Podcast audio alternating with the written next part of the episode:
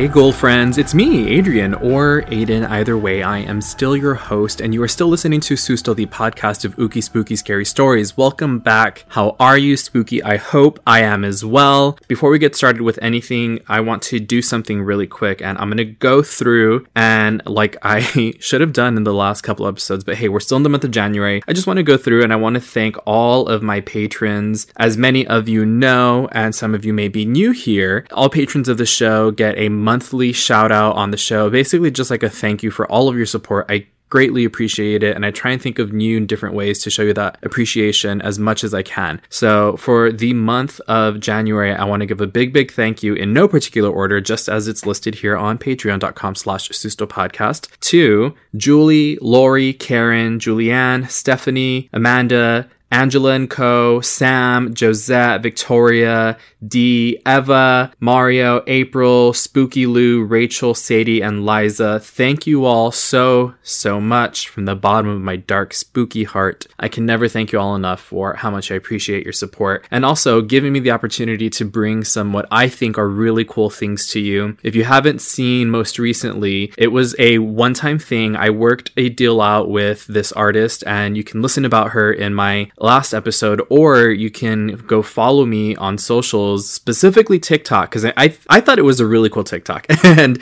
I made a video showing this uh, artwork that this artist made, and she allowed me to produce it in like a gold or a red foil finish. And it just it looked it just looks super cool. So just make sure that you're following at susto podcast on tiktok facebook instagram and twitter for any and all updates on the show. And yeah that that art piece it was a one-off. I may do it again but you know that those are the kinds of perks that you get when you are and i'll be very clear that's what you get when you are signed up to be a best ghoul friend so the top tier. If you have any questions about the patreon go ahead and visit patreon.com slash podcast and you can see exactly how it works out. I have everything laid out on there and yeah if you feel like being generous and supporting me in that way please feel free to do so. Once more if you have your own scary stories that you would like to share you can do so by sending those to sustopodcast at gmail.com you can also get them to me in the dm and any of the social media or leave it in a review and it doesn't have to just be a story. It can also be video, audio recording, whatever. Uh, anything that's just like spooky, creepy, unexplainable to you, please send it to me. I'd love to hear about it and to share it on the show. Okay, so I actually also have a letter from the beyond that I want to read to you all. And this one is from Stephanie, who is one of my best ghoul friends on Patreon. Hey, ghoul friend, thank you for sending this in. So her story goes My mom comes from a family of eight siblings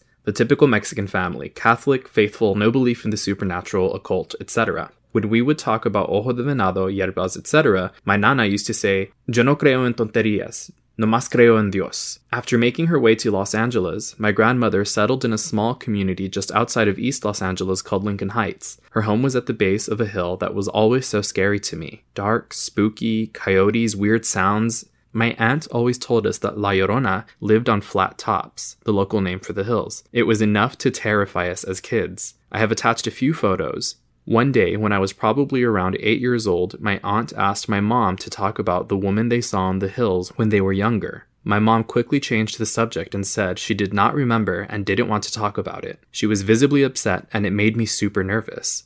I tried to keep it out of my mind but never forgot about it and thought about it from time to time. When I was about 15, she and my aunt finally told the cousins the story of the woman they saw in the hills. It was a cold and windy day, and they were outside of my nana's when they looked into the hills and saw a woman walking. If we're keeping it real, my nana lived in the hood, lol. Everyone in the neighborhood were working class people, everyday gente. My mom said that the woman was high up in the hill with a long, flowy dress, not anything someone local would be wearing. Also, who would be able to climb up on the hill with a long, flowy dress on? The woman also had a little white dog with her. My mom said that it was windy, so the woman's dress was silently flowing in the wind. My mom and her sister were terrified. They ran in to tell my nana about the woman, and everyone came out only to see the woman had vanished. The area has a lot of history, and so many things have happened to us in the neighborhood and the surrounding areas. In the same house, my cousin and I saw a menacing mariachi looking into the kitchen window, and when my grandmother was on hospice in her home, she would often call out for the children to stop yelling, or ask us, why was that man hanging? Can confirm there were no children or hanging people around. My aunt still lives in the home, and it has so much significance in the lives of my family. The backyard is just so damn scary, though. Not a long story, but a story that is still unexplained and hard for my mom to tell because she is so logical and skeptical. Loving the show. Thank you so much, Stephanie. This is totally like some like version of a story that I've heard from my family too. I remember, I think I've mentioned to you all uh, previously about this place called El Rincón del Diablo or the Devil's Corner in English, and it's in it's in Edcouch, Texas, which is the neighboring city of the city that I grew up in. So I spent a lot of time there. But I remember my dad took me there one time, and they would say that they would see, and it wasn't a hilltop; it was it, like it was like a mound of dirt because there was an abandoned train track there. And so people would say that they could see the the spirits of the people that passed away building those tracks on it. So just like the visualization kind of took me back to that space. Uh, that you and your cousin you all saw this menacing mariachi. That, uh, so first of all creepy. No matter what it is if it's a real person a, a, a spirit a creature a ghoul like whatever it is that is creepy. I think it's almost more scary if it's an like an actual person because because what are you doing? Like, there's never good intentions when someone's looking menacingly into a window. But that reminded me of episode 25, El Sombreron, because it's about this entity that serenades young women and he tries to play music to lure them out of their houses and he's known to cut off their braids and collect them. So if you haven't heard that episode, it's very that. And he, he's said to wear, I mean, El Sombreron, it's in the name, a sombrero, a hat. So it reminds me again of this like image of a mariachi. So maybe you all saw El Sombreron and he did not get, I mean, unless he did and you left that out, but I don't think you would have left that out. But he did not collect your hair, serenade your, serenade you and collect your hair. So good job avoiding that. Again, thank you, Stephanie, for sending that in. And if you all have your own creepy story, audio, video, picture, whatever it is that you want me to share on the show or on the show's social media pages, you can do so. You already know how. Just send those in to me and I will share them for you. So we'll move on to today's story. And today's story is La Pascualita.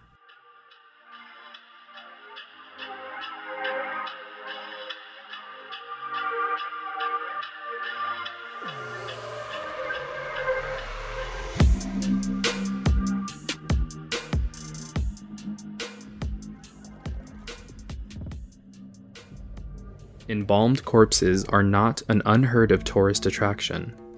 Several popes are on view at the Vatican, and visitors still flock to see Lenin's preserved body in Moscow's Red Square. Yet, however macabre, these corpses serve something of a historical purpose. But that's not quite the case with La Pascualita, a Mexican tourist attraction that has long had people wondering whether it's a mannequin or a corpse being used as one. In March of 1930, Pascuala Esparza's bridal boutique in Chihuahua, Mexico displayed its new mannequin. Esparza can't have known that this action would create a debate lasting decades, but it has. To this day, the consensus is divided. In contrast to the blank, white mannequins that dominate shopping malls and whose only purpose is to show off the clothes they are dressed in, La Pascualita's elaborate wedding dress is often only the second thing passerby will take note of thanks to her eerily realistic features. La Pascualita is almost certainly more lifelike than any department store mannequin you've ever seen, with rosy cheeks, natural flowing hair, clear eyes, and extremely realistic hands. Even her legs have varicose veins. She makes passersby feel uneasy. It also didn't help that the mannequin paid striking resemblance to Esparza's recently deceased daughter, something that the locals quickly realized. You see, not long before this mannequin appeared, Esparza's daughter died on her wedding day. According to the story, the daughter was preparing to be married when she was tragically bitten by a black widow spider and succumbed to its poison on her wedding day. It wasn't long after her death that the mannequin appeared in the shop window, giving birth to the legend that it was no mannequin at all, but the perfectly preserved body of the unlucky would be bride. The appearance of a new, extremely lifelike mannequin might not cause too much concern, but for this mannequin to bear striking resemblance to the store owner's dead daughter was a bit too much for the locals. Because of this, locals began speculating that this mannequin was actually the embalmed corpse of Esparza's daughter, and who can blame them? Since then, the speculation has grown. Is this mannequin dubbed La Pascualita really the corpse of Pascuala Esparza's daughter? Or is it just a mannequin created with incredible attention to detail? Over the decades, many people have chimed in with their opinions on La Pascualita. From experts like funeral directors and morticians to amateurs, there are compelling arguments to be made from both sides of the debate. Customers have claimed that La Pascualita's eyes follow them as they walk around the store, or that they have turned around to find her suddenly in a different position. Her presence is rumored to even unnerve some of the shop workers, with one claiming, Every time I go near Pascualita, my hands break out in a sweat. Her hands are very realistic, and she even has varicose veins on her legs. I believe she's a real person. Another local legend claims that La Pascualita is indeed just a mannequin, or at least started out that way. According to this version of the story, a visiting French magician became so entranced by the bridal mannequin that he would visit her window each night and bring her to life dancing with her and bringing her around town before returning her to the storefront each morning. Overwhelmingly, experts agree that La Pascualita is not a corpse. For a corpse to stay in such pristine condition, the environment must be perfect. The embalming must be flawless, and constant work would need to be done, something that is not possible in a small town bridal shop window. Even if all these could be achieved, and that's a big if, it's unlikely that after 80 years the corpse would look the way La Pascualita does. Let's compare her to the corpse of Lenin, for example. Embalmed in 1924, Lenin looks nowhere as good as La Pascualita. It's improbable that La Pascualita, a mannequin that sat in a shop window for 80 plus years, could be in better condition than Lenin's corpse.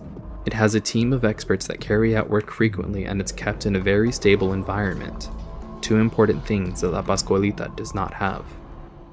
Even with this information, people still believe that La Pascualita is an embalmed corpse, and it's no surprise.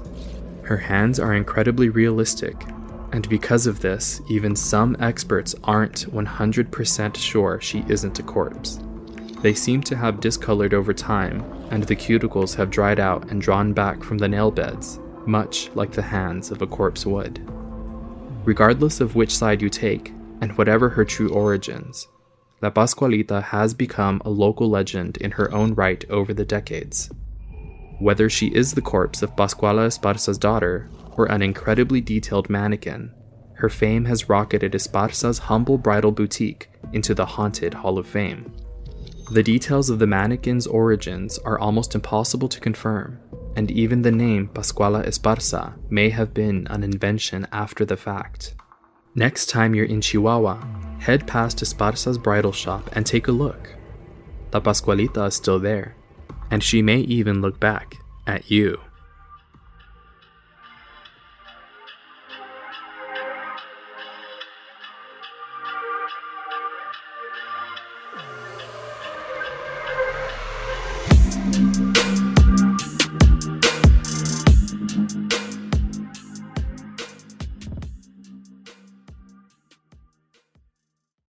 So I heard of this story from someone left a, a, review on Apple and they mentioned the story about the bridal mannequin or something like they brought this up in their review. And so I, I looked it up and I was like, okay, great. This is going on the list. And then I also saw a TikTok about it. I'm going to try and find the TikTok and I'll repost it on social. So keep an eye out for it. Yeah. I thought the story was super interesting. I want to say the TikTok that I saw and I wish I had saved it. The, the person who made the TikTok, they were saying that it had turned out that someone did like a test or something. Because that's what i'm thinking. Like i understand that it's there's like a lot of theory behind it and i don't know like i'm sure like it would have to be paid for but i feel like if it was this big of, an, of a sensation test the mannequin you know just take a piece off of the hand or like a, a, like a sample basically and test the material and be like is this plastic or wood or whatever mannequins are made out of or is it human flesh is the easiest way to tell. But then also it's like what if whoever owned the mannequin or still owns it just doesn't let anyone get near it, you know? To me, it seems like there's an easy solution to like figure that out. But I also really love the lore of it because I've seen the pictures and I'm gonna, of course, I'm gonna post pictures uh, of her on the socials. And also, I will post pictures, the pictures that uh, Stephanie sent me. So you can check those out again at Susto Podcast and all the socials. When they're zoomed in on the hand, I'm like, yeah, you can see it. You can definitely see it. As I was doing the research for this, there were a lot of people that were like, well, like, it's very easy to create this and, you know, like, sharing their own kind of theories to debunk it. But also, we have to keep in mind that this mannequin was put on display in like the 1930s and they don't they didn't, I'm assuming, have the capabilities to recreate special effects makeup or, or quote unquote lifelike or realistic prosthetics. And so I like, yeah, it, it's very easy for us to create a mold of a hand and then cast it in silicone so it looks like real flesh and then paint it, you know, like, like, yeah, it's easy, but I'm not sure that they had all the access to all of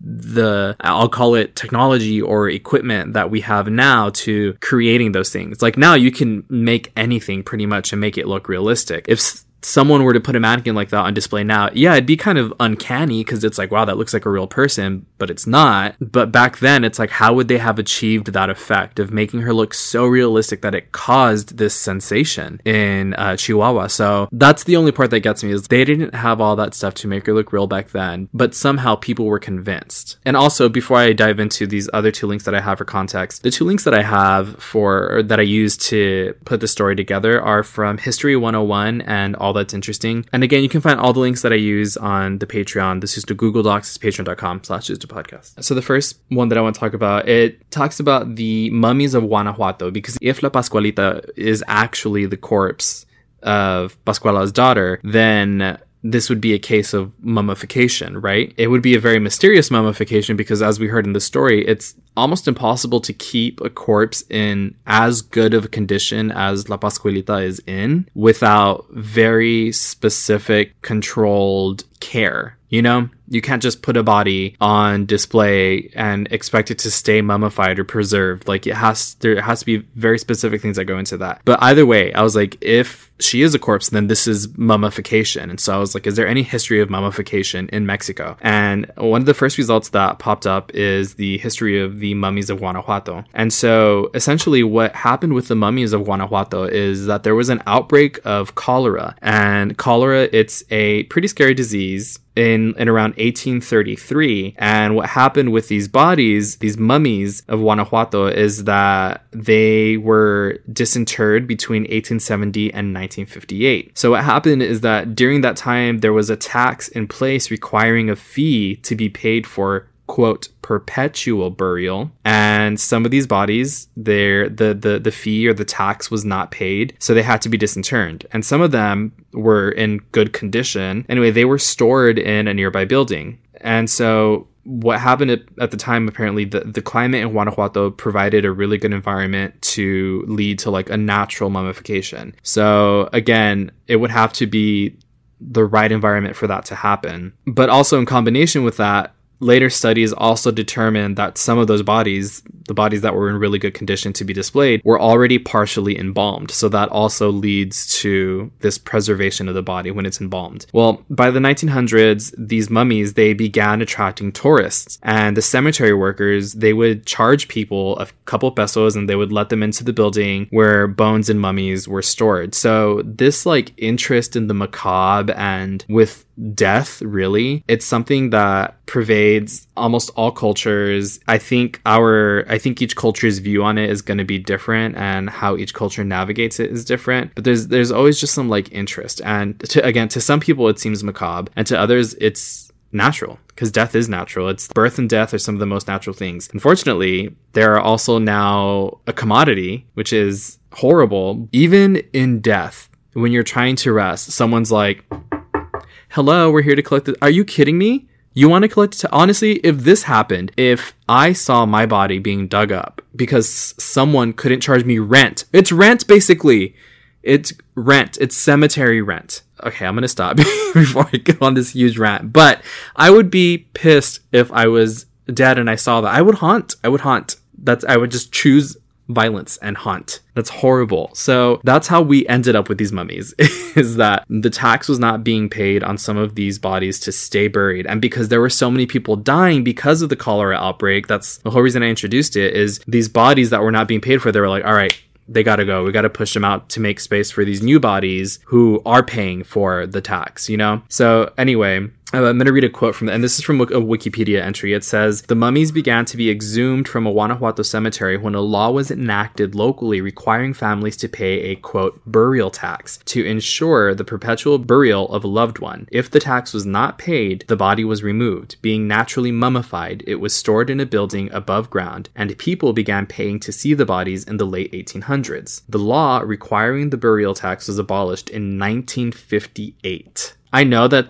feels like a long time ago for some people, but that was not that long ago. It was like 72, 73 years ago. So this says, as of 2007, this museum continued to exhibit 59 of the total 111 mummies in the collection. So I wonder if this place is still open actually. And then that'd be an interesting visit, huh? So that again was what popped up when I was looking into the practice of mummification in Mexico. There is one more that I have here, and it's the mummies of Guanajuato, Mexico, screaming corpses buried alive. As I mentioned in the first, or as I read in the first entry, some of the bodies that were really well preserved were were that way because they were partially embalmed, and we know that embalmment can preserve the body in a way. So that's telling me, and I don't know when embalming started. I'm glad it's a practice now because being buried alive is horrible fear. But that's telling me that at the time, not everybody was embalmed. And so in this entry, it's talking about the same thing the, the cholera outbreak in Guanajuato and how some bodies had to be disinterred and then put in display. But what happened is that, oh, actually, you know what? I think I got it wrong. Really quick correction. So I maybe just missed that part. But in this, this link or in this entry, it's saying time passed and the cholera epidemic was mostly forgotten. So it could be that this happened, this like uh, burial tax happened after the cholera outbreak because there were so many bodies that they had to bury. I'm guessing they, they had to make room either way. So it's still like same idea, but the tax was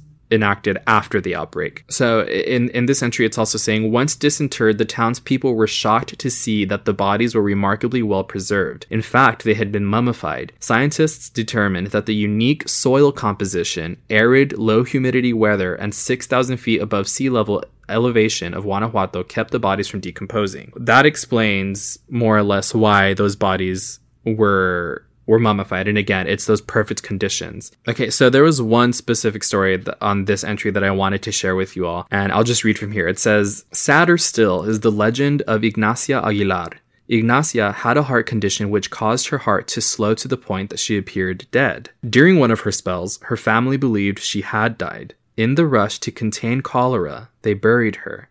When she was disinterred, she was found turned over in her coffin, as if trying to push it open with her back. Her arms were lifted above her head, and she appeared to have bitten her arm, and blood was found in her mouth. This is one of those legends that I guess the writer of this entry couldn't really confirm, but that is that has to be one of the the most terrifying things to imagine. I ugh. and that's why I'm saying I am so happy that the practice of embalming is a common practice now because I can't imagine someone going through this. Okay, so I actually have found an, another entry on this website, uh, Mummypedia, and they're they're talking about this same person. There's references, accidental mummies of Guanajuato. Oh my god. Okay, I'm gonna throw these links into the Susto Google Docs as well, so that y'all can see through this if you have access to it. This seems to corroborate that story that that actually did happen to someone, and that is so sad and so terrifying to think of. I wonder if there's any like actual record. Like I'm that t- I'm that kind of person. Like if I if there is a paper trail, I want to see it. I want to see the paperwork. I want to see it. But there there's a few websites that are pointing to yes, this this actually happened to someone.